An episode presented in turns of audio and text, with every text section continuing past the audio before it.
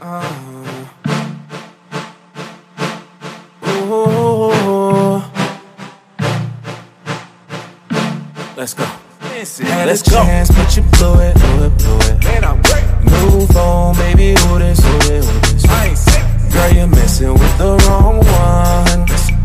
Now I'm flexing cause I'm on, I'm on. Flex, flex, flex, flexing on. Flex, flex, flex, flexing on you. Flex, flex, flexing on you. Flex, flex. Welcome to another episode of NBA University. Um, today is Monday, February 25th. Well, that was a guess. Um, and sorry for the delay. It's a crazy week for both of us, so we're just getting back into it. Um, today is our college podcast. Uh, we're going to cover. Um, what conference is it again? American Athletic. There we go. Oh, it's Monday. Um, so we're going to cover them, uh, talk a little bit about some risers, um, some teams that are starting to fade a little bit, uh, and sort of go over that kind of stuff. But first, I, I want to get your reaction to God. um, Paul George's sneakers. Oh, don't do this to me. well, I was voting for Paul George for MVP. You had me all on the bandwagon and everything, and now I think he's the worst player in the league. So that pretty much sums it up, I think. and also, I came up with this: if you make me commissioner for a day, which I wish, um, I would change the, everything pre- pretty much. But the number one change I'd make is the players' shoes that you wear. If you get hurt wearing them, that player has to come back and play for the school until you're healthy. So Duke should have Paul George until Zion's healthy again. I would love to see Paul George play against some college players. Especially with it like on that Duke team where they just get to do whatever they want more or less. Yeah, seriously. Yeah, and humble some players in the opposing teams, especially in the ACC. Oh yeah. Imagine him going up against Luke Maye. I think Luke Maye might t- quit basketball by halftime. Yeah, but what I say, when Luke Maye played Dude, Duke, that is such crap because he was being guarded by RJ Barrett and Jack White. Get out of here. I told you he was. I knew I should have shut my mouth until after the game. I knew I should have just not said anything. Oh. I was sitting there just literally steaming. like I got a six five shooting guard trying to guard a paint power forward right now that just oh Yeah, yeah, well luckily they get another shot in a couple weeks, so I'll I'll settle on that for now. but damn you, Paul George. the, the one time you do that to me is the freaking one game I wanted so bad. Oh, yeah. So for those who don't know, so Zach texted me saying he, this was months before the game how Zion's gonna absolutely dominate Luke Maye and it's gonna go be so ugly for him. And I told him that Luke Maye is gonna have his career game. and of course. Yeah, it was funny because I was at practice and um, first thing I did after practice was look at the score and look at Luke Maye's stats. I just started laughing, but yeah, I wanted to get your genuine reaction there because that's why I didn't tell you what I was going to ask first. All I can say is if he plays in that game, the outcome is so drastically different, and Luke Maye's stats are so drastically different. I don't know. We'll see. I'm telling you, give me give me till March 9th, and then I I will use the true facts to back up my statement. now we got it recorded, so we can always play it back.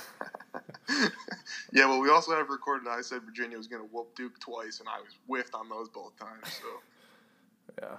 Well, we might talk about Virginia a little bit, but um, yeah, I mean, Duke. Obviously, that was a big loss for them, uh, but I think they're going to be fine and we'll bounce back and beat UNC. And I think UNC's showing them, showing the country sort of what they can do. So, uh, I think- also, while we're on the topic, since we that both of us agree on this and have said it multiple times, but I don't think we've said it on this podcast recently. Um, RJ Barrett has completely turned his game around from what he was like two months ago. Uh, still a young freshman learning, and you could tell like really hunting a shot, trying to get his, but um, also going about it in a team way, but now he's been a facilitator. He's dominated games. He has a 20, what, 26, 27 point triple double with no turnovers. He just had a 30 and 10 game against Syracuse, um, just dominating in the middle of the zone. He's Zion's overshadowed him completely, and somewhat rightfully so. But RJ has absolutely improved almost 180 degrees since he uh, since he's been on campus. Yeah, and I think people gotta realize is when you are leading your national team, you're leading your high school, um, taking basically every shot, like scoring, doing everything you need to for them to win, um, and then coming to a team that has guys that can really help you out. Um, nothing against Canada, nothing against Montverde Academy, but it's different when you have guys like Zion, Tre Jones, and Cam Reddish on your team. So it took them time to adjust uh, and really understand what's a good shot for him in this situation. And now that he's coming around to it, and his playmaking has been unreal lately. Um, being able to get past his defender, draw another one, and make the right pass, whether that's a dump off or kicking it out to the opposite wing.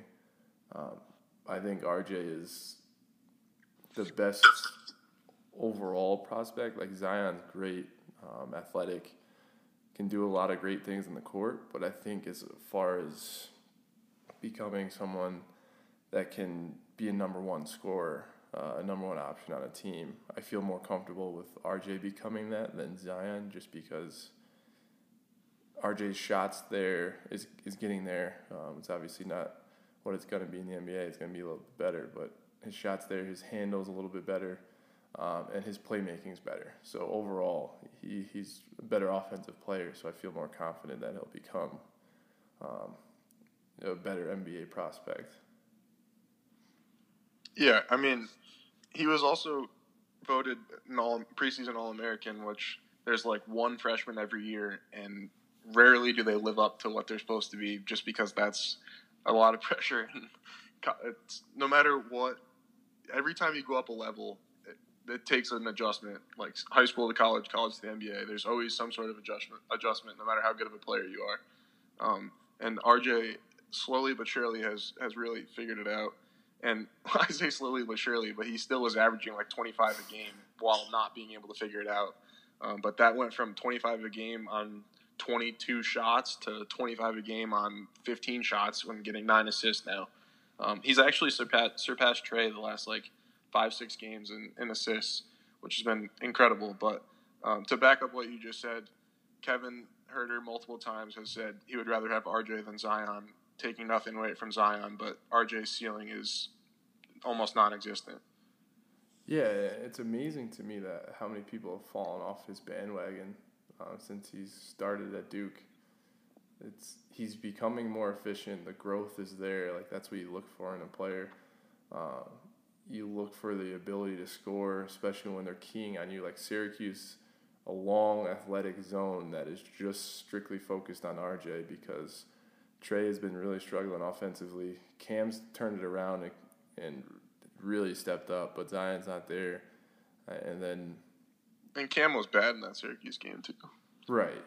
Exactly. And then you got guys like Jack White, Alex O'Connell, Marques Bolden, and Javin DeLaurier, um, which the combined of all of them is an average offensive college player. So, I mean, Alex that. O'Connell is, is much better, is an offensive player, but the point is that everyone's keen on RJ, and he's still having that efficient game and being able to knock down tough shots and make plays for others.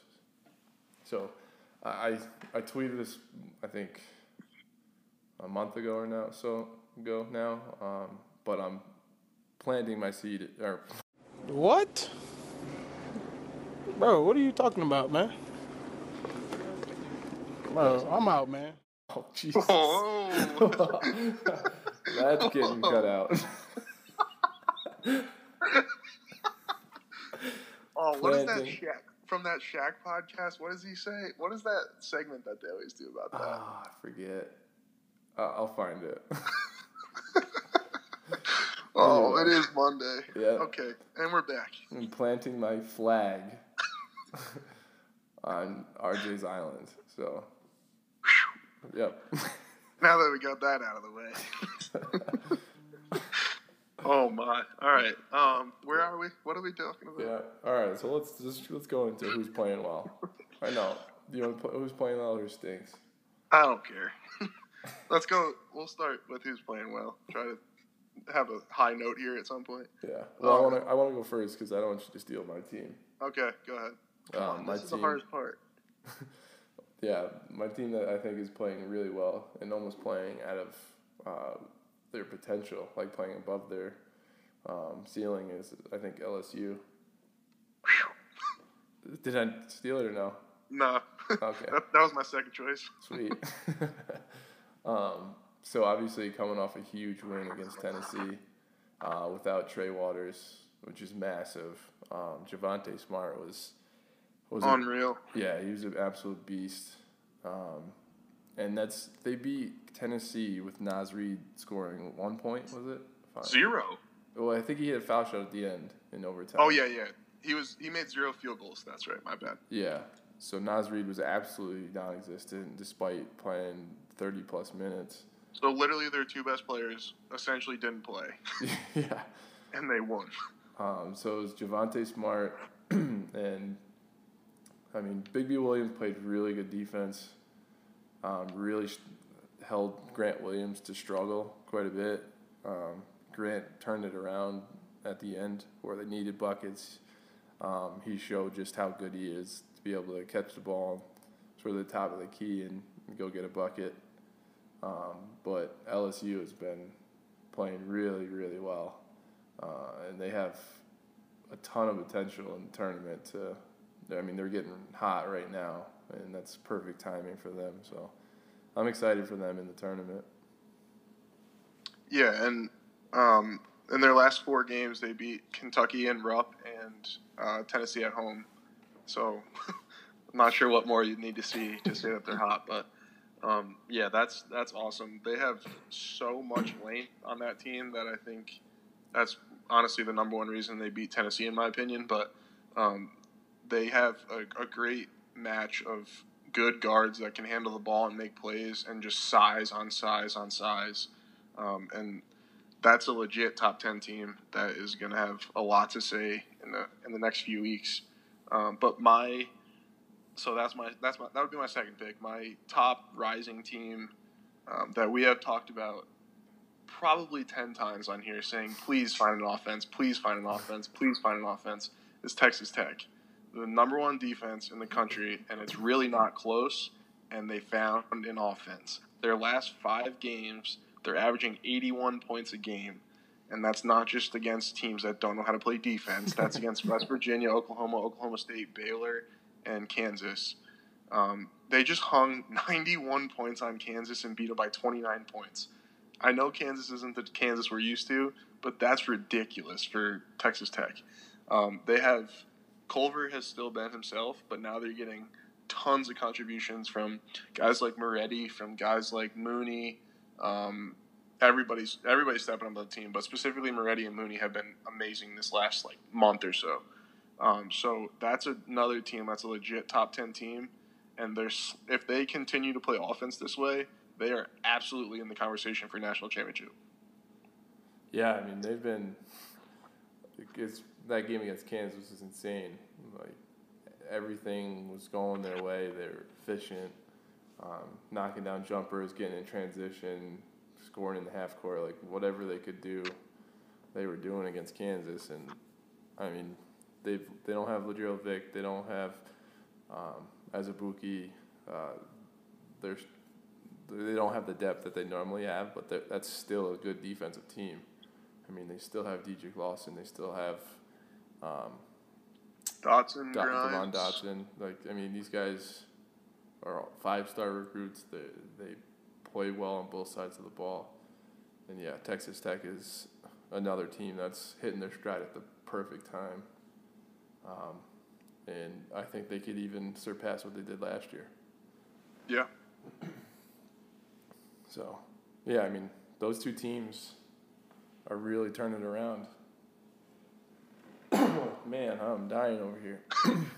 Yeah, I got you for a few seconds. So LSU is the is the young team we talked about what probably a couple weeks ago now. Um, that had all the talent in the world. It was just a matter of putting it together. Um, and we said they were probably a year a year early, um, but they are absolutely rolling.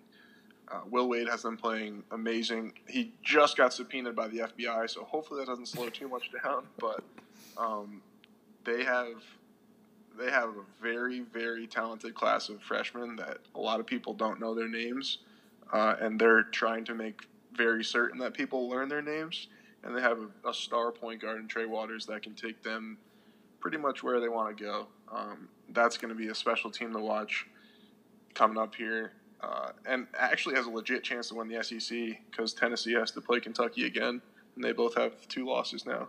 Um, but that's to say that LSU has a chance to win the SEC is something I was not at all anticipating. Um, and same thing for Texas Tech. I think Texas Tech was picked in the middle or back half of the Big 12 this year. Um, I, it's not quite clear that they're going to be able to win the Big 12 yet. They really need Kansas to beat Kansas State tonight, but um, just to be in the conversation and to be a top 10 team and, and be where they are right now is absolutely insane and speaks to the coaching ability of Chris Beard to take this team to where they are right now. Um, so, two young, really good coaches that have gotten a lot more out of what their rosters are giving them. Yeah, for sure. Um, and I don't think their their streak is done yet. So look out for them. Don't you don't want to be on their side. I hope uh, um, they don't fall on a team that I like to root for. So, um, but yeah. So let's talk about teams who stink. There's an endless list. We could do this all night. Yeah, we talked about this before. We were coming up with a list and finding teams that were playing well was pretty hard, but finding teams that aren't playing well is pretty easy. I'll let you go first since I don't think you'll take mine. All right.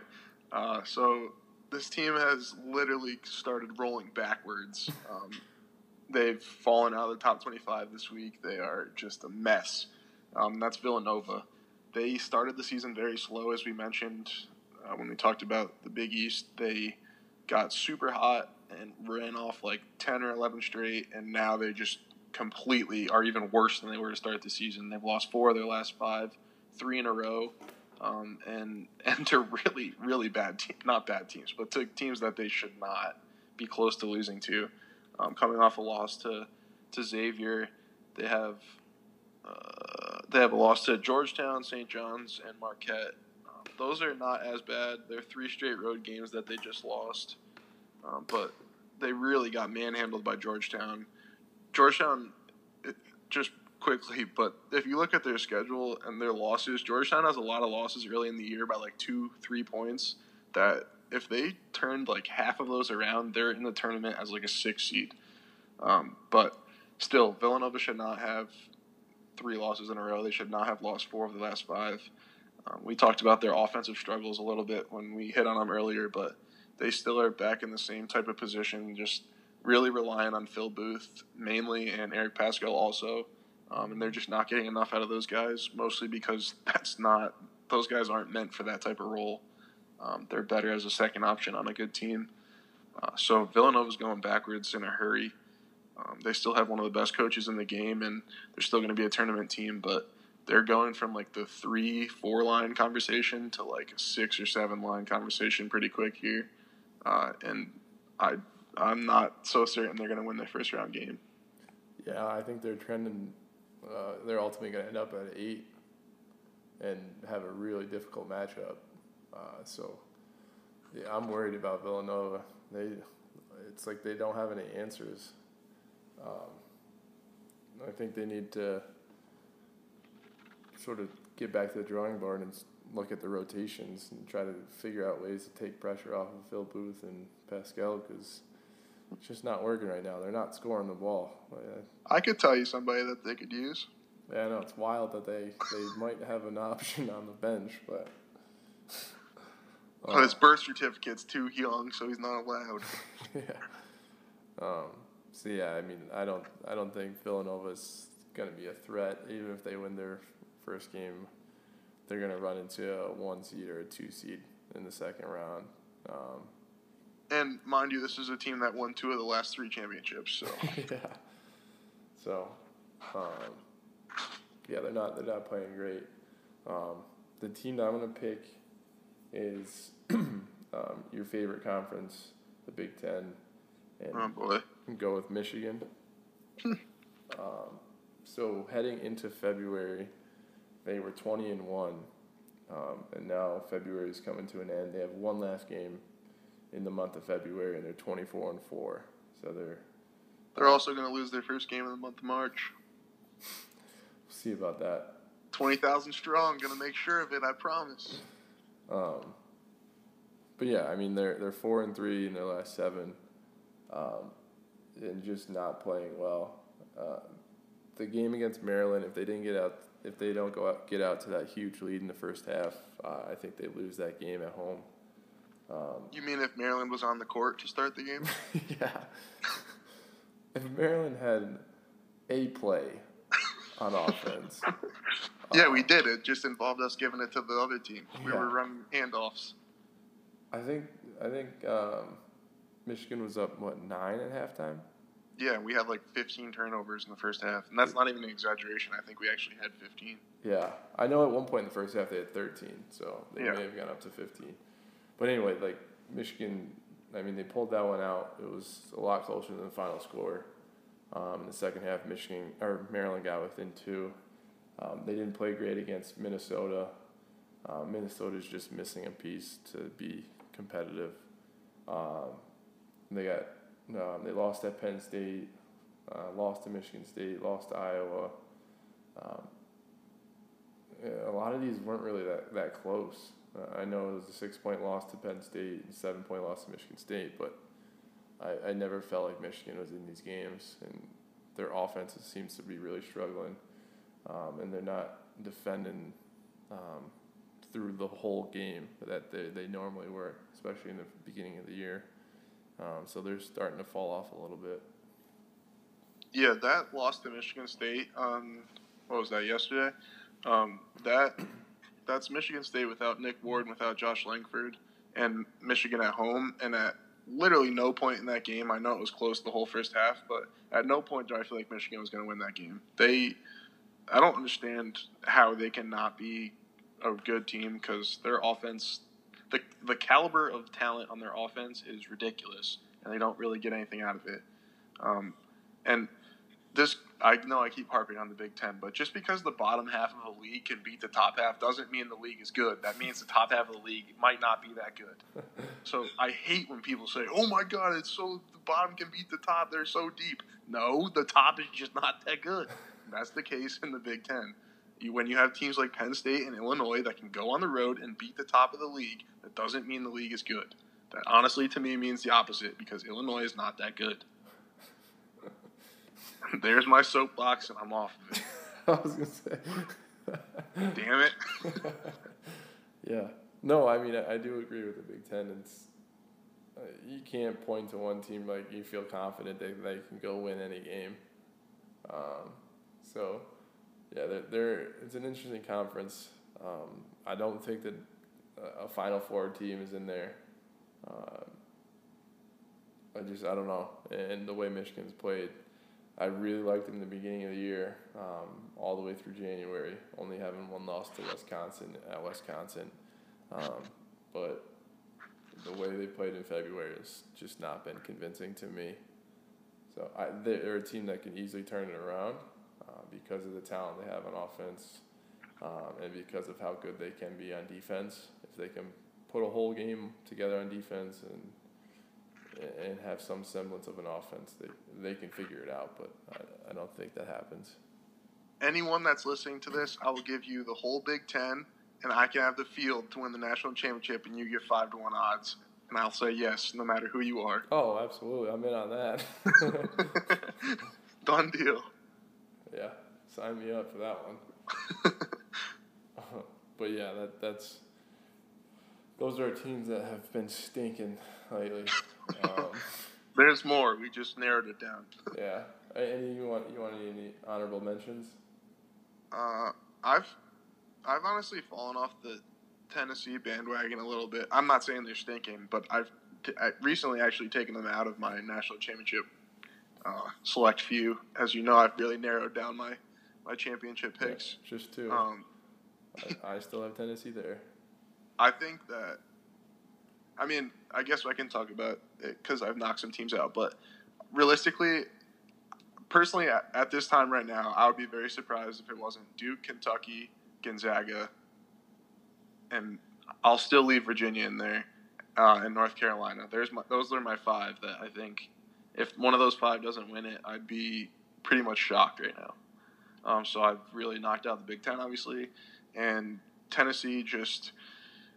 I, they can really be bothered by length, which they were against LSU, and I just don't feel that they get a consistent enough offensive performance. Um, like, like I, I don't love the way that they play their offense because it's, first of all, it's all like elbow jump shots and Grant Williams layups, and that's fine. But obviously, we know the two pointers kind of died in the last few years. Um, but teams like the Spurs and obviously there's other teams that can make that work and win with that. Um, but I just don't. They don't give me a good feeling. Like they were, they were up ten or something at LSU without Tremont Waters, and they didn't win that game. Um, they got just absolutely hammered by Kentucky. Uh, we'll see what happens this weekend with that, but I, they just. I don't think that I wouldn't be shocked if they were in the championship game, but as of right now, they're just not on my contender list. Just want to point out, Jordan Bone was hurt or sick, Yeah, not feeling well. Um, and Grant Williams wasn't himself, so uh, I'm still confident Tennessee can get it done. Um, but I, I just moved them from a Final Four team to an Elite Eight team, basically. fair, fair. I can see that. No, I, I'm like I'm not saying that they're guaranteed to go to Final Four or championship. I'm saying like I can I can definitely see them losing Elite Eight, Sweet Sixteen game.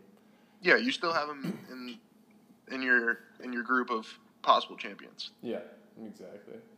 Um, but my honorable mention for a team, well, besides Kansas, they've had some weird um, things going on. I don't know. I guess there's not as many teams that. Well, Virginia kind of has not been themselves Yeah. I still think they're good enough though because they have the offensive firepower and they they're kind of like Michigan. I just trust them more because like their their their roles are more defined than Michigan. I think. Yeah, no, that's true. Um, but I guess Louisville, a team that I really like, but just can't figure out how to hold on to a lead. Um, Iowa State's really taken a hit recently too, unfortunately. Yeah, the, it's weird because like when they play bad, they are terrible. Yeah, if they don't shoot it well, the the wheels are just parked. They're everything's it's awful. It's like it's ugly when they don't shoot it well. Yeah, no, especially if they're playing on the road, like Mm-hmm. it, they look like an IT team. It's weird. Um, It's very bad. But yeah, anyway, we'll uh we'll get into the American whatever. conference. I keep forgetting it it's so so new to me. American Athletic. There it is. Just as AAC. We'll get to that one. What are we doing first? Temple. Yeah. All right. Hold on.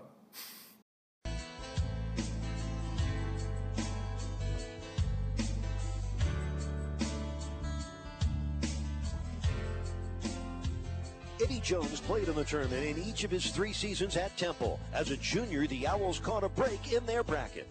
somebody always gets upset. And uh, I never forget, uh, the first round, Arizona got beaten by, uh, I think it was Santa Clara.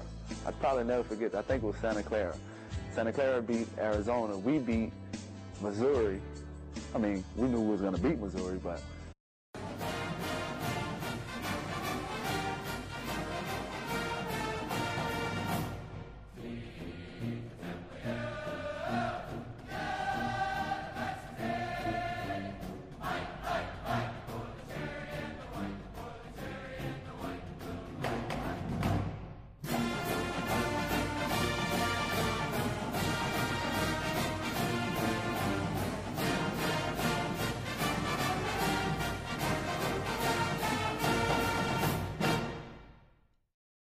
so we're gonna get into Temple. Um, they are currently fourth in the American Athletic Conference um, at 20 and 7. Their starting lineup um, is Shizz Alston at point with Nate Pierre-Louis in the backcourt with him. Then have a decent sized front court with Quinton Rose, J.P. Moorman, um, and Justin Hamilton, with Alani Moore, um, Devondre Perry, um, and Ernest coming off the bench. I apologize. I don't know how to say his last name. I don't either, so I can't really help you out. I'm just gonna call him Ernie. Again, I only watch the games in silence. I don't listen to the comments. What's my excuse? um, well, I mean, it's not like he plays a ton, so um, Yeah, that's my excuse. I didn't think you were gonna get that far on the depth chart. yeah. Uh, so I mean, that's a, a maybe a little bit of Damian Moore, um, but really, what their their um, offense really comes down to Shizz Alston, um, Quinton Rose, and De'Vondre Perry. Um, those are the three main guys for for Temple. Um, carry a lot of the, the scoring load, and a lot of although Perry's kind of having a down year, not shooting the ball great but um, Alston and Quinton Rose have been really good for um, Temple this year. Um, so, what do you think of those two guys? Yeah, for me, it's mostly even Shizz Alston. Um, Quinton Rose is definitely, I think, their second option, but they really go as Shizz Alston goes. He has a ton of, like, how Kemba and Shabazz Napier and those guys used to play. Um, I guess we'll go with Shabazz since his name is Shizz. We can kind of compare him that way, but he has all of that in him. Um, the the killer mentality when the game's on the line, the shake you and get to the hoop. Um, easily can get to the paint whenever he wants. Uh, he doesn't. His assist numbers are up a lot this year, but I would like to see him get other people involved a little bit more. Um, I know, obviously, when you talk about Temple, it's different from talking about a team like Kentucky, Kansas, Duke, that you don't just have talent all around. Um, but I, he has got like Quinton Rose is a really good second option, um, and then he has he has other shooters on the team that aren't shooting great. Like I think J.P. Moorman's a, a decent shooter, um, and Nate Pierre-Louis is definitely more of a slasher. But uh, there's enough ability at least on the team that he can get more people involved. Uh, but like I said, he is he's a true like New York City type guard. I honestly think he is from New York City too. To no, maybe not. All right. Well, anyways, um, he plays like a New York City guard where he just puts his head down and attacks. Um, and he's a fun guy to watch. I, I, if if you can get them in a big game, I think they have like that UCF game to end the season. They play UCF on March 9th. Um, that game, as of right now, probably the winner of that game is going to the tournament. Um, if some other teams fall off on the bubble, both those teams might be able to make it in if it's a close game. But um, there's going to be a lot on the line in that game, and that's the type of game that Shizz Alston just absolutely thrives in. Uh, and then Quinton Rose is is a good sized big guard. Um, he has a he doesn't do anything great really, but he he's good with the ball in his hands. He can get to the hoop, not as easy easily as Shizz Alston, but he's like a nice attacking wing type player in college. Um, kind of reminds me a little bit of of Quentin Grimes' type of style of play. Like he settles for too many jump shots, but he his attacking ability is is up there with with Grimes, where he could get to the rim almost at ease if he wanted to, but he doesn't do it enough.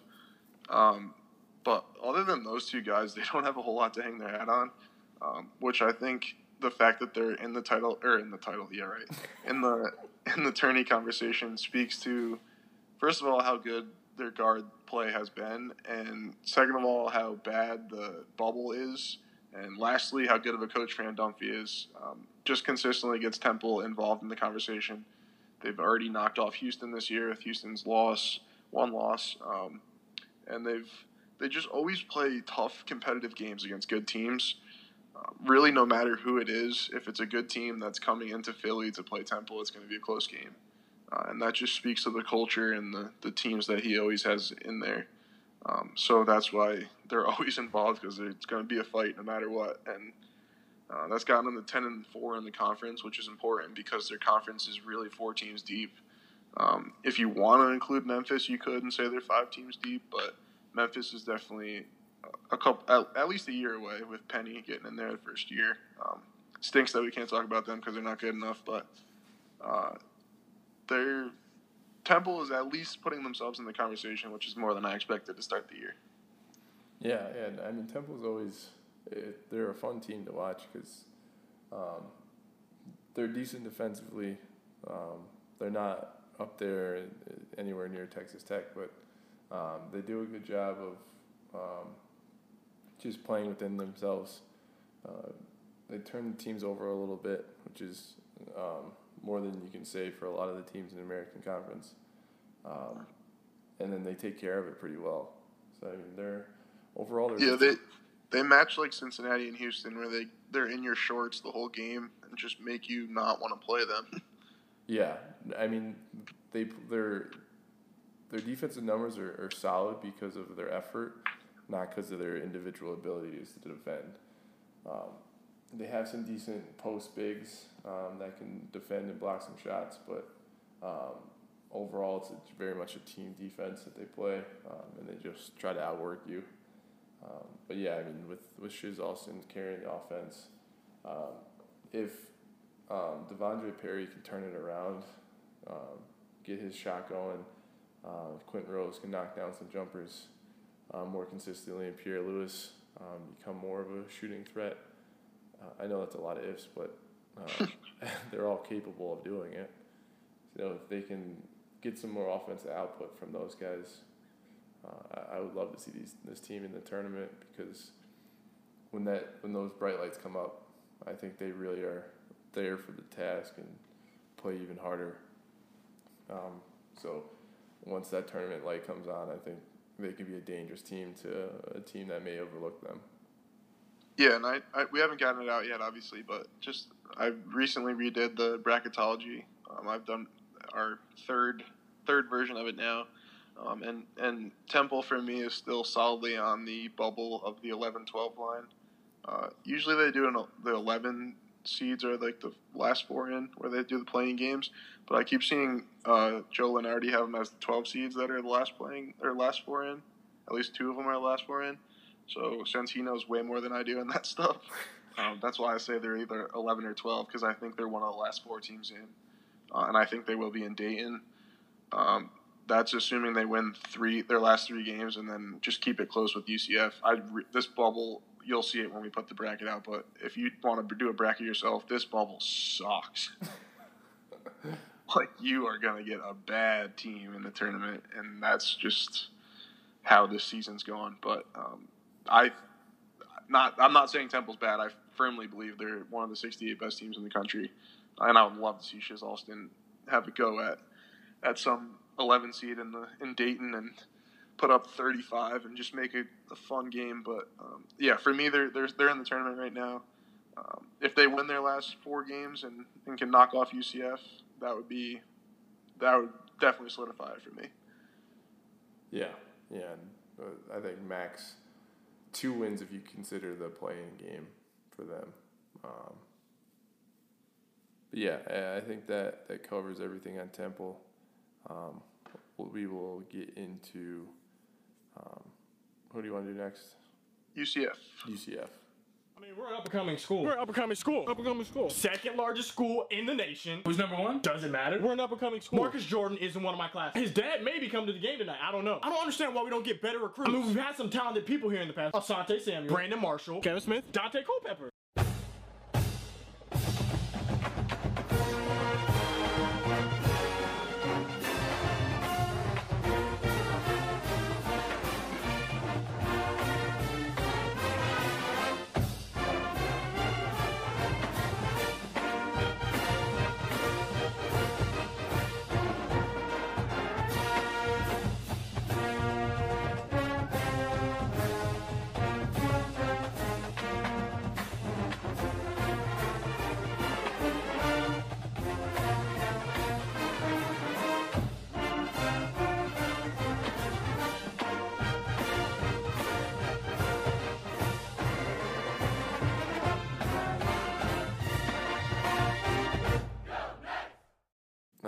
For the University of Central Florida.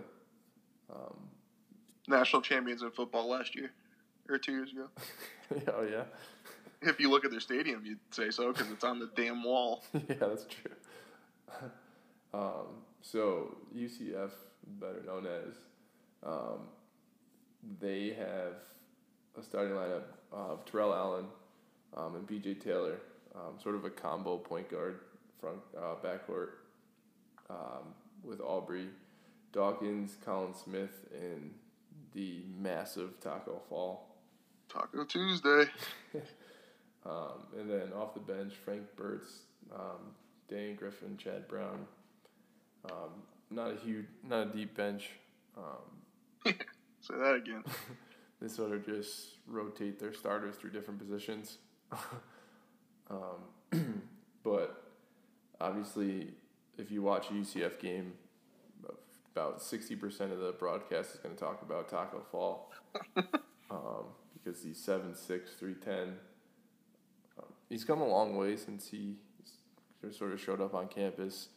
Um, if you honestly, if you watch them play, Collin Smith is his sort of front court partner. He's six eleven. He makes him look like he's a shooting guard. Um, he's just massive, massive guy.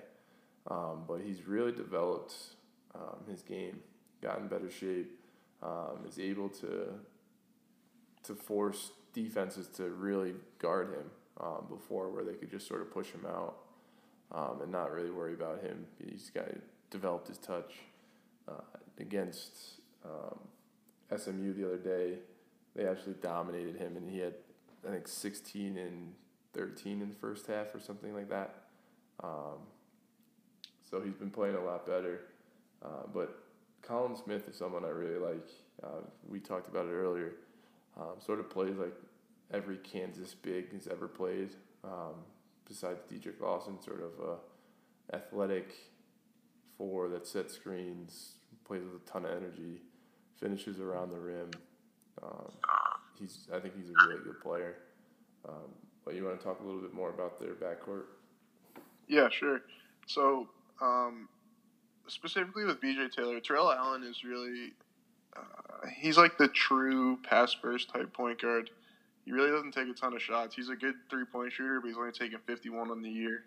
Um, he's he's literally in there to, to move the ball and just basically provide any help to BJ Taylor in that aspect because Taco, you throw the ball inside, it's not coming back out. Colin Smith isn't really a ball handler, um, and I mean isn't someone that's going to play with the ball in his hands and make plays. He's really just going to get passes and score. Um, and then Aubrey Dawkins is more of a, a scorer. So really, Terrell Allen and BJ are the, are the go-to playmakers. Um, Terrell Allen, like I said, is is a consistent, nice option, but he's not gonna he's not gonna wow anybody, um, and that's for me. BJ Taylor is the wow factor on this team. I think BJ Taylor is one of the best. Uh, I'd say one of the ten best guards in the country. Um, I he's super athletic. He can get to the hoop. He can make his own jump shots at pull up at the elbow and make those. He can knock down the three. He's only shooting 38% this year. Um, I say only, but I think he's a better shooter than that. Uh, doesn't turn it over. Just really consistent guard. Um, and when the game's on the line, the ball's going to be in his hands, and he's going to go make a play. Uh, and then with that, I'll include I'll include Aubrey, Aubrey Dawkins in the uh, in the guard aspect of it. Um, Johnny Dawkins is the coach UCF. Aubrey's his son, obviously. Um, the, he's he's an interesting player because he I think he's playing better than he actually is right now. Uh, but he's long, he's athletic. He obviously has a great bloodline, um, and and he can really shoot it. He's he's pretty much their their true shooter on the team. Um, they don't take a ton of threes. They really, honestly, don't take any at all. Uh, but he he's taken the most of them. He's made the most of them, um, and and he's the guy that's gonna gonna take a three if they need it. Uh, but those three guys, I think, are like the consistent, uh, calm, uh, which I think is the best word I can use for all three of those guys because no matter what the situation is, they play within themselves and they generally make the right play. Aubrey a little bit less than the other two, but um, yeah, I think I think this team should have made the tournament last year, like talent wise. I think they're they've always been good. It's just I think I mean you said it, and I'll let you talk about it a little more. But they really play through Taco Fall, which I think is wrong.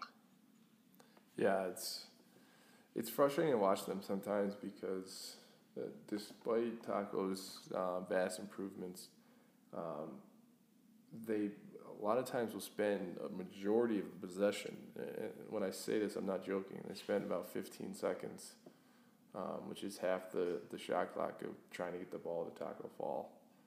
Um, so it's it's just it's just too much for them.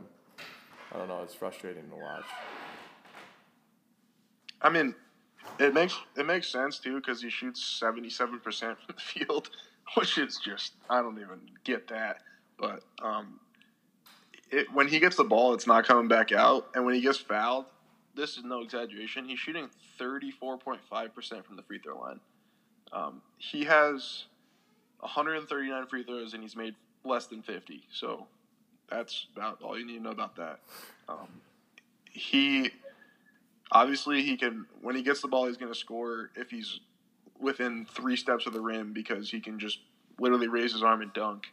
Um, and also not to sell him short because he's as you said taking crazy strides. And Johnny Dawkins recently said that he I can't remember who the other one was, but he played with uh, Shawn Bradley, and he said if we were in like those times, like 15, 20 years ago, Taco Fall would be a top 10 pick in the draft because he has way more talent than those guys have at, than those guys had, and uh, has grown into his body a little bit better.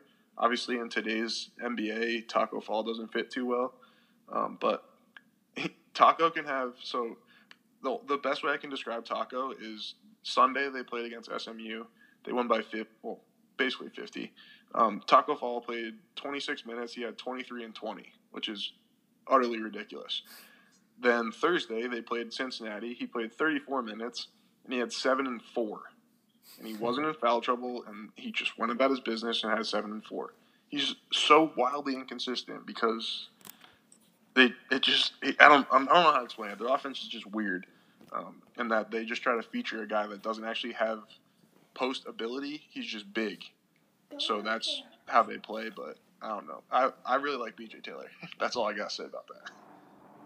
Yeah, no, I wish they played more through him and not through, not through Taco because I think BJ. I mean, the way he's shooting, he's taking seven point four free throws a game, um, and, and shooting them at seventy eight percent. So his ability to get to the to the rim and get fouled, I think would increase even more if they can um, get Taco out of the out of the paint and um, give him give BJ some more space to operate. So I don't know. I think their offense could be retooled, but yeah, I mean the Miami Heat scouts were there, and uh, I'm sure they were looking at Taco Fall and BJ Taylor.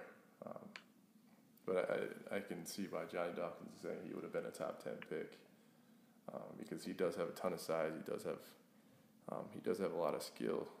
His jump, his shot is just has a hitch. If you see his hands almost switch midair when he's shooting, like he almost goes from right-handed to left-handed, um, and that really affects his shot. But I mean, this team's a solid team, and, I think if they play um, in the tournament, uh, they'll give somebody a lot of problems. Yeah, and I mean we we didn't hit on it yet, but their their defense is the reason they're good. Uh, specifically, the two point defense, because obviously, if you have a guy that's seven foot six standing underneath the rim, it's pretty hard to score. Uh, but they they also have that's also misleading because their guards are are pretty good defenders. They have all good size. Aubrey Dawkins is a legit six seven, six eight. Um, as we said, Smith is big, uh, and, and they're they're able to get in a stance and guard. So their defense is what makes them go for sure. Um, and they take a ton of free throws, which is also really good for the tournament. But the guy that shoots the most of them is their worst free throw shooter. So their free throw percentage is really bad because Tacos is really bad and he shoots a ton of free throws. But overall, the, the rest of the team is great free throw shooters. Um, and then just at, you'll see when we release our bracketology thing, we've done like why teams are losing to other teams and, and stuff like that that you'll see. But UCF's losses, they've turned the ball over a ton. And this kind of is along the lines of teams like Virginia, Wisconsin. Um, UCF plays slow. They make you play slow because they're good defenders, and it's really hard to get an open look uh, again with a guy that's seven foot six in the middle. So it takes a lot off the shot clock, which limits the amount of possessions in a game. And when that's the case, the more times you turn it over in a low possession game, obviously the less shots you're getting up. And when you don't shoot, you can't score. So they really struggle um, to score when they turn the ball over a lot, which is why you'll see them with games like they have a couple losses. They lost to Memphis and only scored 57 points. Cincinnati only scored 55 points. Missouri 62. Um, so generally, when they lose, it's because they can't score because they turn the ball over a lot. Yeah, and that Missouri game was in overtime too, so they had extra. yeah, seriously. um, but yeah, I mean they do play great um, defensive.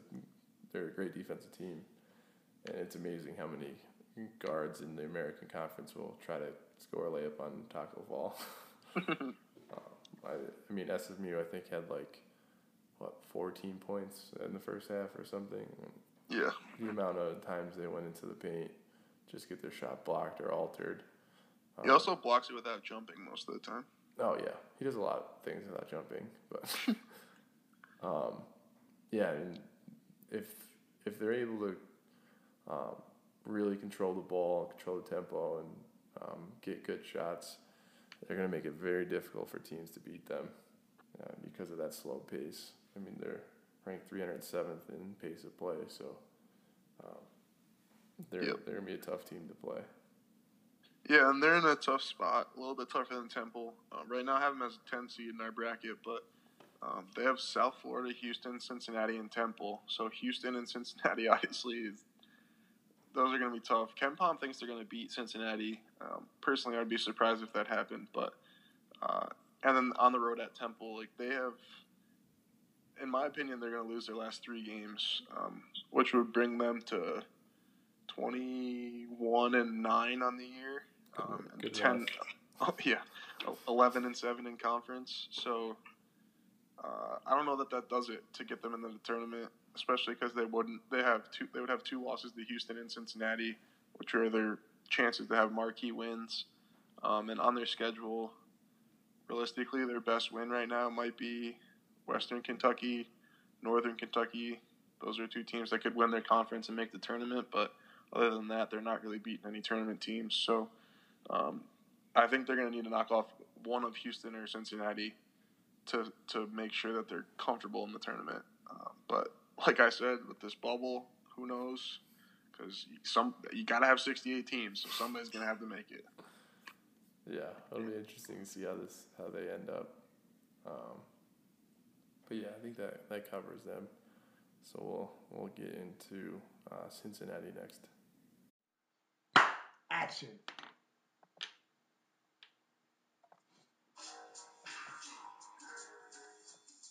Alright, stop playing. Yo, check it. Yo, yo. Four years ago, I thought I need love until I met this one girl that was sweet as a dove. Ooh, too smooth with it. Stay light with it. Man, my SK no night with it. Nah, my man just hit that track, go crazy on it. Yo. You already know how he do. Something smooth. That's it, man. We done. Holla, man.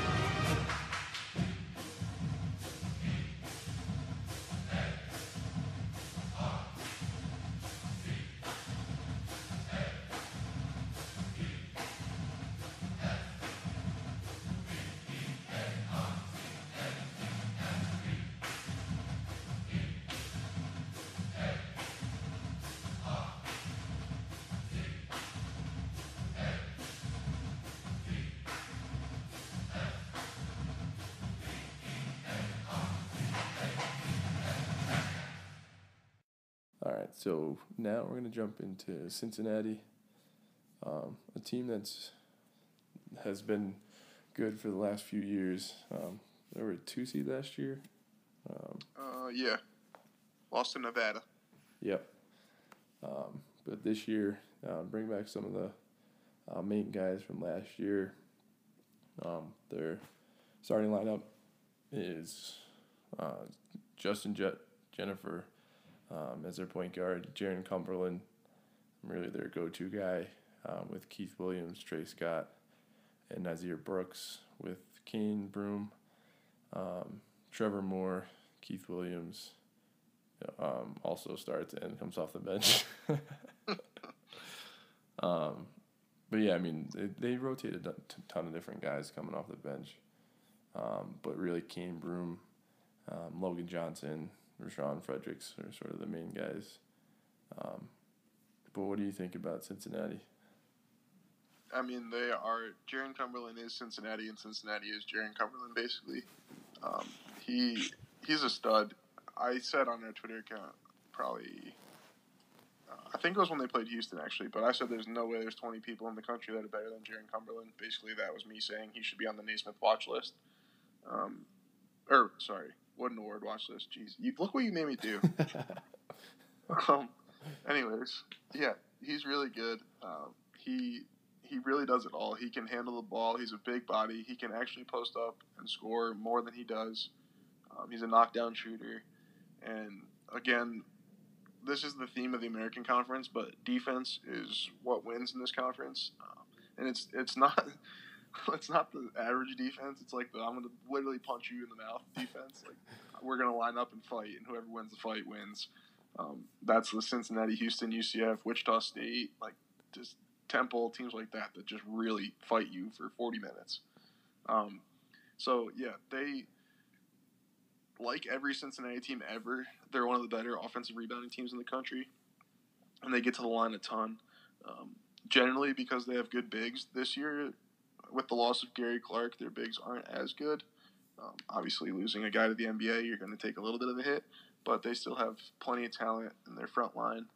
Um, but yeah, overall, Justin Jenifer has been huge for them. He's really taken significant steps forward. Last year, there was a lot of talk of him almost not being on the roster this year to now being probably their second best player. Um, and there's a lot to like about the Cincinnati team. There's also a lot to be a little nervous about. Sometimes I think they get a little too chaotic, kind of how the the Shaka Smart VCU days with that wreak havoc type deal. Um, you can kind of get yourself out of control. They don't play that way. They don't full court press all the time and everything, but they can speed themselves up, which I think is a little dangerous for them. They do protect the ball great though, so I don't even know why I say that, but just just the gut feeling. Um, and if you look at their losses, it's really they lose when they don't shoot the three well. Um, and and overall as a team, on paper they're shooting them like Justin Jenifer is knocking down forty five percent of his threes and he's taking hundred, which is incredible. Jaron Cumberland is a lights out three point shooter, forty three percent. He's he's an amazing three point shooter. Uh, but beyond that, basically they have a bunch of people that should not shoot threes. Um, so when essentially when those guys do shoot threes, they're going to lose the game. Is basically how it's been. Yeah, yeah. The the main offense comes from their backcourt.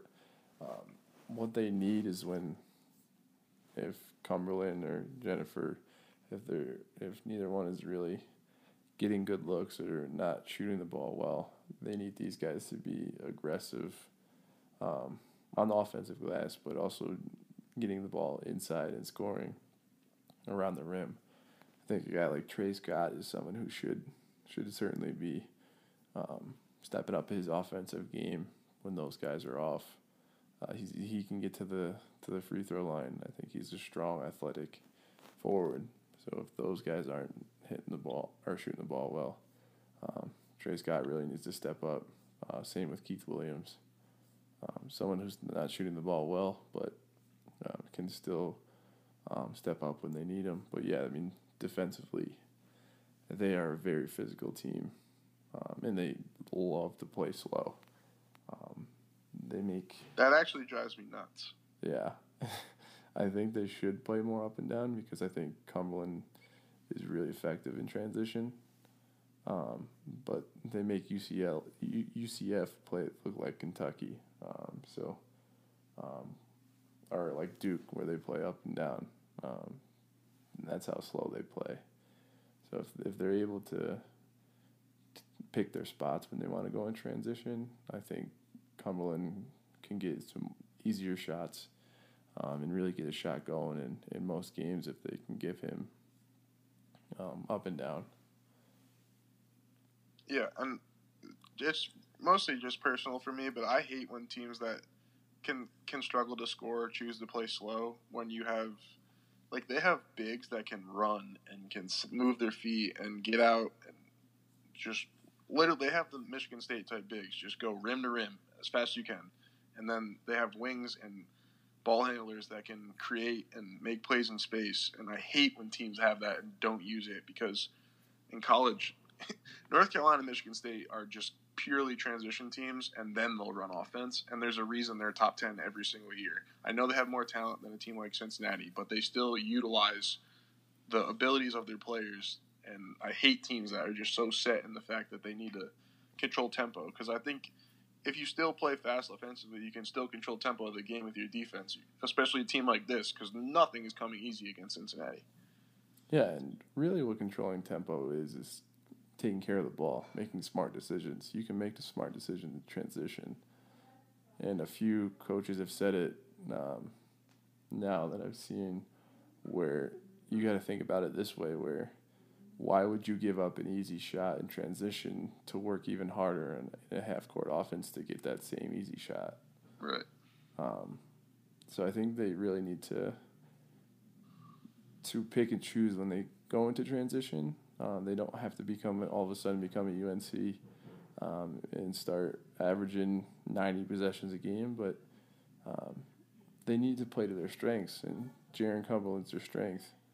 Um, they're athletic. Their entire team is athletic and strong, and can really get up and down. So I mean, play to that strength. Yeah, I. But with that being said, they're still. Uh, I think I have them Sorry, I wasn't ready for this one. I think I, I have them as a seven seed right now. Um, I think they'll probably move up from that just because some of those middle of the pack teams are going to lose a, a, early round game in their conference tournament. Um, but if you want to watch quite the basketball game, Sunday, March 10th, which will be the last day of the regular season, Houston plays Cincinnati at Cincinnati. Uh, and I don't think Cincinnati's over their last loss to Houston yet. So that's a game where you you wear your boxing gloves and you hope you get out alive. Yeah, that's going to be a very physical game. Um, a lot's riding on that game. Um, yeah, anything else on Cincinnati? That actually, I think that game could be for the, the regular season champion if Cincinnati wins their next three, because they have so they both be 15 uh, Cincinnati would be 15 and two, and Houston would be 16 and one going into that game. Um, so I don't know what the second tiebreaker is, but at least it'd be a conversation. yeah, maybe it's margin of victory. I don't know. I'll have to look it up. Um, but yeah, I mean that's either way, it's going to be an intense game. Um, especially coming off of a game at Central Florida. Right. Um, but yeah, uh, I think that wraps up uh, Cincinnati. Uh, we'll get into Houston next.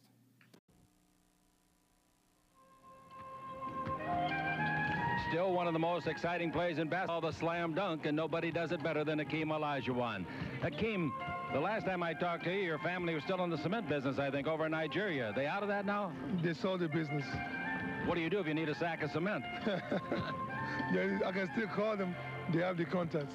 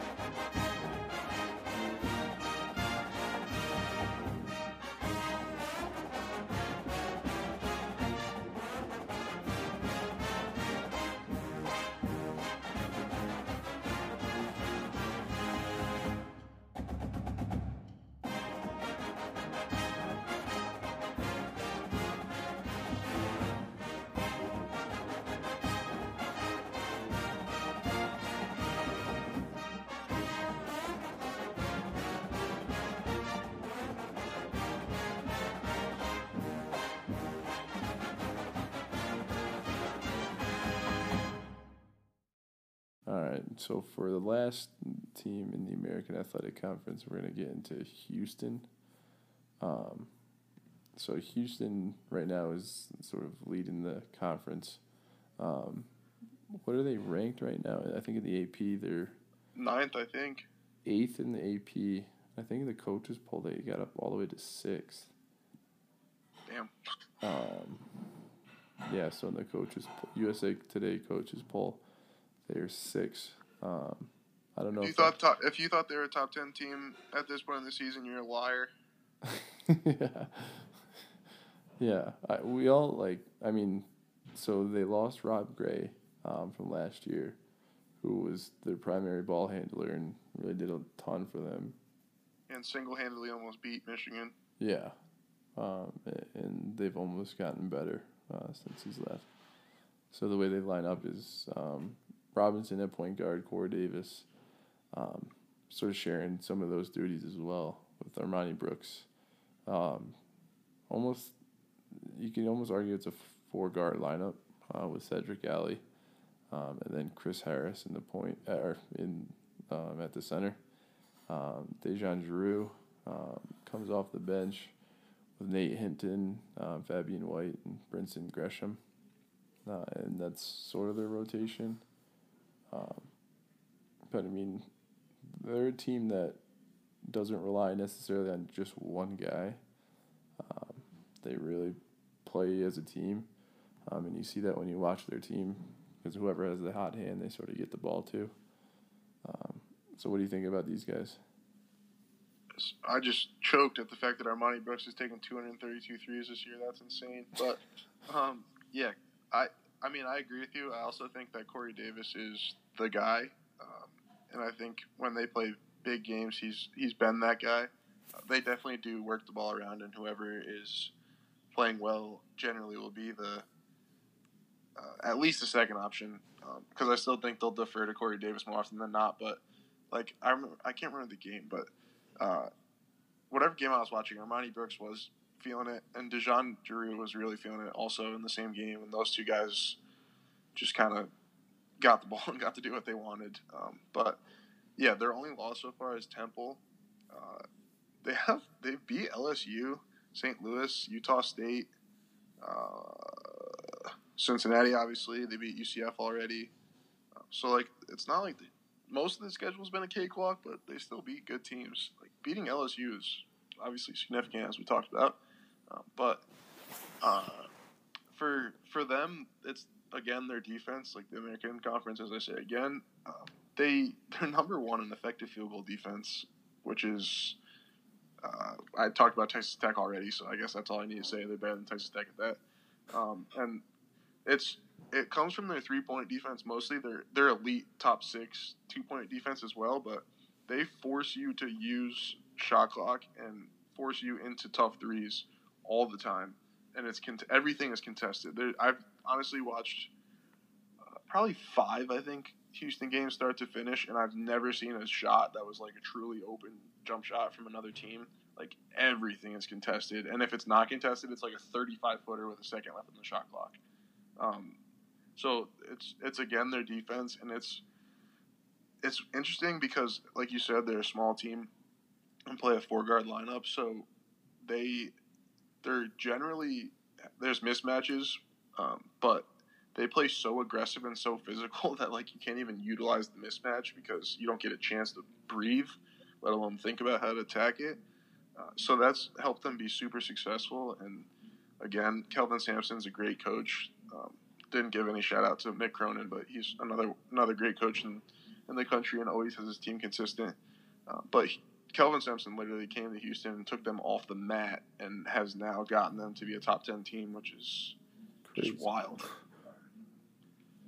Um, yeah, I mean, the, de- defensively, what allows them to be so great is their ability to switch, the ability to play different defenses. Um, Yep. So they'll play man, they'll play zone, they'll they'll really throw a lot of different things at you. You can't, you never feel comfortable playing against Houston's defense, um, and I think that's what makes them really effective is the ability to have these guards just running around, switching, um, running at guys, running them off the three point line um, making them make a play. Uh, and what they're able to do is turn teams over, um, but just realistically, just take a bad shot, and you see that all the time um, when they're playing teams. They'll run them off the three point line into a contested mid range jump shot, which in college basketball is one of the toughest shots that the uh, team can take. Um, so that's that's why you see teams shooting 27% from three and 42 from the field. Um, it just you're never taking good looks. So I mean, the way they play defense is always going to put them into the game, no matter what. Um, to to really make them have a deep tournament run, I think they they have to turn up the offense a little bit.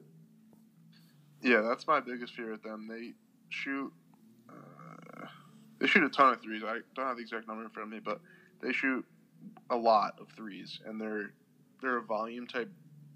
Their team is made up of volume type shooters, where realistically they need a lot of threes in order to see if you go down and they'll get hot. They're very streaky like that, um, and it's honestly it's most of the team that's like that. They don't have like a really true knockdown shooter. I think Corey Davis is that at least close to that, um, but for a team that shoots basically middle of the pack three point percentage wise. They shoot 35% as a team, um, but they take a ton of threes. So they're very reliant on the jump shot. Um, and to not shoot that well, the fact that they're that reliant and not shooting it well and still only have one loss is ridiculous. But um, that would be my true fear with them and their kryptonite, so to speak. Yeah, and the same thing that could be the kryptonite. Kryptonite could be the same reason that they make it to an elite eight or a final four. Right. Um, Live and die by the three, as everyone always says. Yeah, so it's a they're going to be probably one of the hardest teams to predict um, in the tournament because you don't know what team you're going to get. But I can guarantee you this: every game they play in is going to be close um, in the tournament. So just Yeah. which way the ball is going to fall for them is sort of determines their fate. And we think most, pretty much 90% of the people that fill out brackets that watch college basketball are going to have the same Elite Eight as everyone else. So we're working really hard to figure out a way to help you with the first few rounds. Yeah, yeah, that's going to be the the biggest key is finding those right upsets, and I think the consensus public are going to have the wrong upsets. We'll Yeah. have, we'll have the right ones. we're, do- we're setting ourselves up for success. It's just a matter of capitalizing. Yeah, yeah. Um, anything else you want to touch on with Houston? Uh, I think I'm good. So I have them as a three seed right now. Uh, I would find it extremely difficult to see them move up into that two line because, as we've talked many times, the top eight really have separated themselves. Um, I know we have them ranked eighth now, but that doesn't mean they're in the top eight, in my opinion. Yeah, it's, it'll be tough to get them the the two. Uh, I also think LSU and Texas Tech are ahead of them in that race, um, and it's going to be hard to pass those guys and then have one of the top eight also fall out. Yeah, I think for them to get to a two, LSU would have to have a loss. Texas Tech would have to lose, and they would have to beat Cincinnati convincingly. Um, Yeah. But in the same token, I don't think. Um, I think it'll take quite a bit for them to fall to four. I think they're pretty entrenched in that three spot, three seed. Yeah, and if you can't tell what the no one knows what can happen. So literally, no matter what we say, t- the opposite could definitely happen this year. Other than the top eight teams, it's just been a wild year.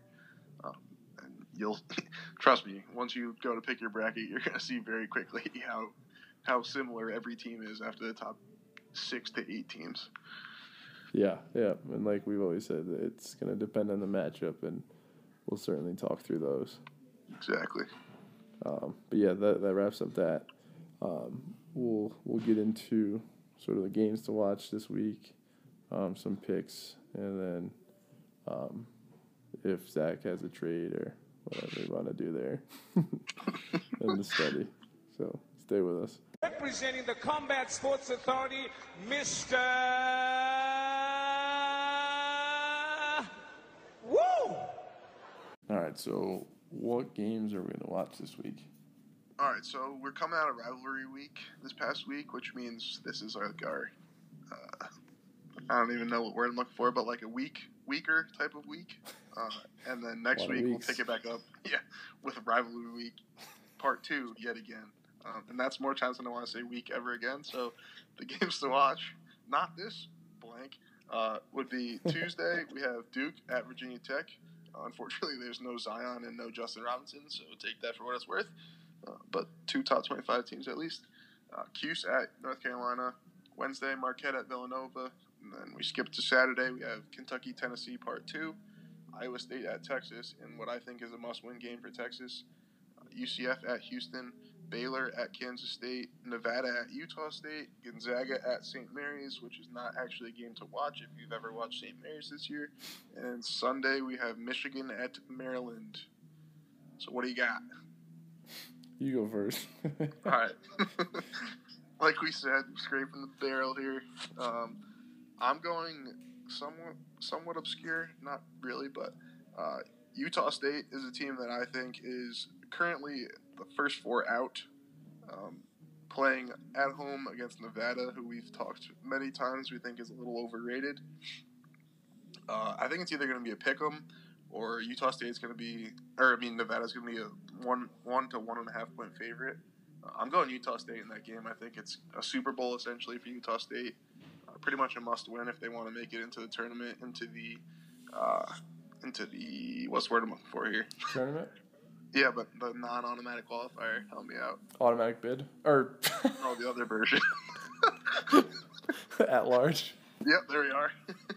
Yikes. Um, if wanna- If it amazes you, then you don't know anything about basketball. You're, you're uh, uh, illuminating your uh, relative lack of knowledge of the game with a statement like that. Yikes. Um, if they want to make it into the at-large conversation, they're going to need that one. So I'm going to go Utah State. Um, I'm going to say it's going to be a pick 'em. So Utah State's just going to straight up beat them. Wow. I love it. Yep, doing it. I, I'm pretty sure I picked Utah State to cover last time they played. Um, but, yeah, I'm still going through my picks. I thought you were going to go a little bit longer. All right, I'll keep going. Uh, so also Sunday, Michigan plays Maryland. Uh, I'm not going to officially make a pick on this one because I can definitely be wrong because we know how Maryland is. But um, I think Michigan's going to need to play A plus in order to win that game. Uh, Maryland only loses on the road to ranked teams, but actually at home they're not that bad. Uh, that environment's going to be wild. That's a that's our um, Jesus. I can't think of any words today. Words are hard. God, that's our flash mob game. There we go. Wow. Uh, if it's gonna be on CBS at 3:45 on Sunday, um, just at like we do it to start the second half. So just check out the second half of the game. They should show some of it, but it's pretty cool. We have a, a student like what do we have? Six thousand students have a flash mob in the middle of the game, basically. Um, and last year when we did it, we played Michigan State, who was a top five team at the time. Uh, we were up by 15 at halftime and ended up losing the game by four. But um, it's that environment at Maryland in the flash mob game is very tough for teams to, to win in. Uh, so I think Michigan's going to have their hands full in that game. Yeah. Got to pick? You got to pick yet? Yeah, yeah. I'm gonna. I think I got one. All right. Um, so I'm just gonna go with it. Um, Kentucky at Tennessee. Uh, big revenge game for Tennessee, I think. Um, coming at home, tough loss against LSU. Uh, I think they have a game in between. I'm not entirely sure. Um, but I, got think I think they bounce back strong here um, and beat Kentucky in a close one. I, I think they'll be favored by two and a half points. Um, I think they cover that. Um, but I, I think Grant Williams, Admiral Schofield, um, Kyle Alexander, the, the sort of seniors and juniors of that team, um, are really going to lead them um, through this game. So um, I think this is a big, big time statement win for Tennessee. Yeah, they have uh, Ole Miss. Oh, before. right. They play Ole Miss. Yeah, I knew that. Um, I am on the other side of that game. I was at least, but with Reid Travis being out, I don't feel nearly as good as that because I think that was part of the reason they were able to beat Tennessee the first time. Just Reid and PJ's defense on Grant Williams. Um, so with him out, that's going to be significantly tougher. You're going to see a lot more of EJ Montgomery, I think, and it's going to come down to how he handles that situation. But definitely going to be an awesome game. Tennessee has a whole lot to prove, um, and I think that I think Tennessee is going to treat that game as a as a must win situation. I think Kentucky's going to. I don't think they're going to treat it as a must win, but I think they're going to go in there really wanting to silence that crowd. So that's going to be a lot of fun to watch for sure. Yeah, no, it's going to be a great game. So a lot better than the first one. Um, yeah, hopefully. yeah. Um, but that leads us into a first for this podcast. Literally thought of it about three minutes ago. yeah. So instead of trading a player for a player, um, we have decided to trade a player for a coach. Um, Guess who's getting the coach? so Maryland is going to trade a player, and the player that I'm going to trade, I think, is going to be um, Aaron Wiggins. Ooh. I'm going to trade him to Nevada for Eric Musselman. Damn. um, the reason behind that is Wiggins is a good shooter. I think he's much more consistent than um, everyone except Jazz Johnson, uh, Nevada, in shooting. um, I think he brings a dynamic scoring ability there as well, um, and someone who can play really well off the Martin twins and Jordan Caroline. Um, and I think Musselman, for me at least, I think he's gone after this year. Uh, I think there's going to be a lot of good jobs open, um, including UCLA. Um, so get a player that's going to play there for another two years or so. Um, so what do you think? It's tough for me because I love Aaron Wiggins. I think he's been one of the most consistent players uh, for Maryland all year. But we really need a coach. Honestly, uh, I would almost rather give up Jalen Smith. I don't know that Nevada would do that because they don't utilize bigs, but I think Jalen fits their system more than I mean, obviously, if you trade your coach, your system might change. But Jalen fits like their kind of five out type style that they like to play. Um, so I would almost rather give up Jalen because Maryland's kind of struggled when they had somehow you struggle when you have two potential lottery picks on the floor together. I don't know how that's possible, but um, yeah, if we had to lose Aaron, I think they could handle it because I think Serrel Smith Jr. is a microwave type player on the bench that hasn't gotten a ton of opportunity mostly because Aaron's been so good. But um, like I said, we need a coach. What do you think of Musselman there? Yeah, I mean he's done wonders with limited talent at Nevada to begin with, um, and last year, like the Martin twins, I I know that they're very highly thought of, but at NC State they were not very good. They were like the third and fourth option on their own team, um, and now to go to Nevada and be like the guys minus Jordan Caroline, Jordan Caroline, um, that team is really not not as talented as people give them credit for. He's done wonders there. So I think he could, with the actual talent at Maryland, I think he could crush it. Yeah, so that's our first coach for a player. um, but yeah, I think that that makes sense for Maryland to get someone that is offensively offensive mind. Like, wow, words are very hard today. Dude, I'm telling you, I can't even think of any. You know what I was talking about, but not need, really. But they need need a coach that is offensive minded. There it is. Jeez, that was so difficult. um, having that for Maryland would be huge because what they could do with the trio of Anthony Cowan, Bruno Fernando, and Jalen Smith. Um, I feel like there's so much you can do offensively with that. Um, so I would love to see that, but we'll we'll jump into the study. Action. I am a scientist.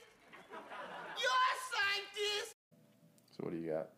All right, so I I'm writing my senior thesis on choking in sports right now, so you're gonna hear a lot of choking studies in the next few weeks. But um, so this one is kind of I'm kind of mashing together some studies here, but it's like what to focus on in high pressure situations and studies that have shown like what uh, what kind of happens. So it's a golf study again. There's a lot of studies on golf because that's putting. Putting is a very easy task to make people do to analyze their performances and stuff. But I'm gonna change it a little bit and apply it to free throw shooting. Um, so there's three areas that you can make someone focus on, or you should focus on. Really, you can focus internally, uh, and then the other two are external, but proximal or distal. So internal means you're obviously focusing something internally on yourself. Um, and then from here on out, I won't use these words, but proximal is something like a little bit farther away, kind of like in between. So think internally, think of you're focused on your shooting form um, for, for a free throw, or maybe your elbow even. Uh, is it in, is it out, something like that. Um, for proximal, think of like you're focused on your fingertips when you're shooting the ball. And then for distal, think of the rotation of the ball when it leaves your hand.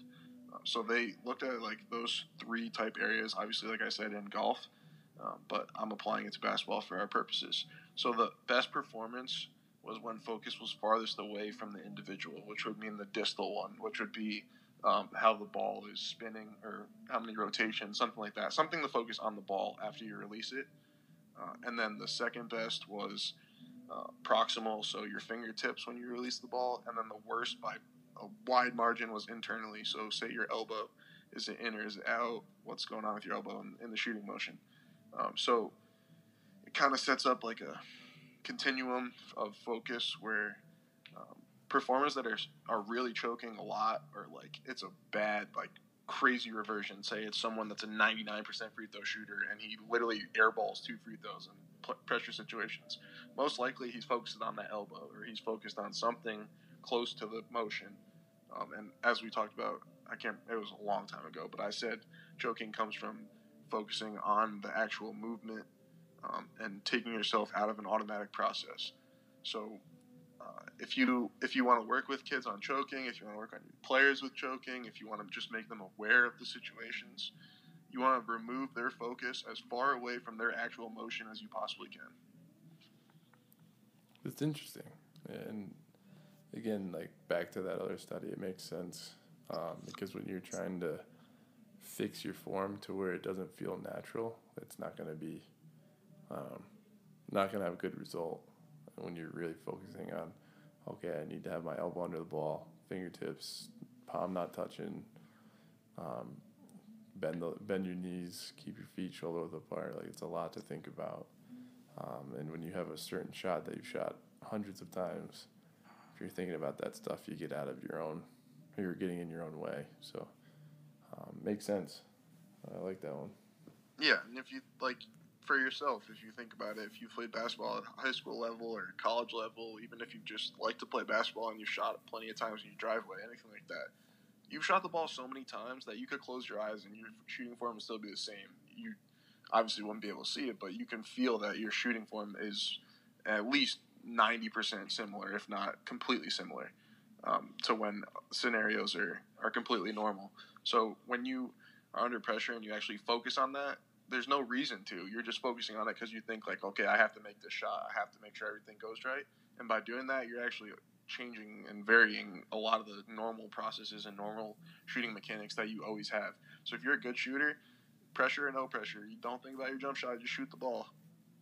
Yeah, as long as you have basic foundations of a shot, and you're not shooting the ball where Taco Fall shoots it, then yeah, and if you're going to work with Taco Fall, that doesn't mean tell him to look at the ball after he shoots it. Like you should really work through the mechanics with him. But when he gets on the free throw line and it's a close game, you got to tell him like, dude, you're a good shooter. Just shoot your ball.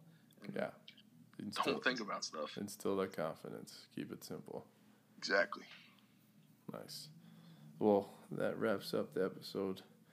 Um, we'll we'll get into the NBA next episode, but um, we're almost to March, um, and that means uh, we'll start ramping up the analysis and, and giving you some um, feedback on matchups when the tournaments start to come out and go through those. Yeah, so we're going to go Pac 12, um, which is probably just going to be Washington and Arizona State. Arizona State's on our bubble are they going to be in the podcast or not at this point. If they lose a couple games this next week, see you later. um, but so one, at least one, which is definitely going to be Washington, possibly both of them and then we'll throw some mid majors in there next week. Um, and then the week after that, we're gonna do.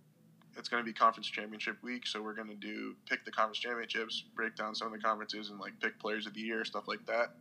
Um, and then the week after that's going to be the first week of the tournament. So uh, we will be getting all our, our good stuff out there um, and try to help you make as close to a perfect bracket as possible. Obviously, we're going to leave the perfect brackets for ourselves, but you guys can have the second perfect or second most perfect bracket. We'll throw one loss in there for you. Yeah, we'll, we'll mix it up for you. And then when the It's, tournament it's your job to try to find what loss we're putting in there. Yeah. And then when the tournament starts, we'll we'll show you the real bracket. um, but yeah, that, that wraps it up. Here's DJ Zenith to take us out.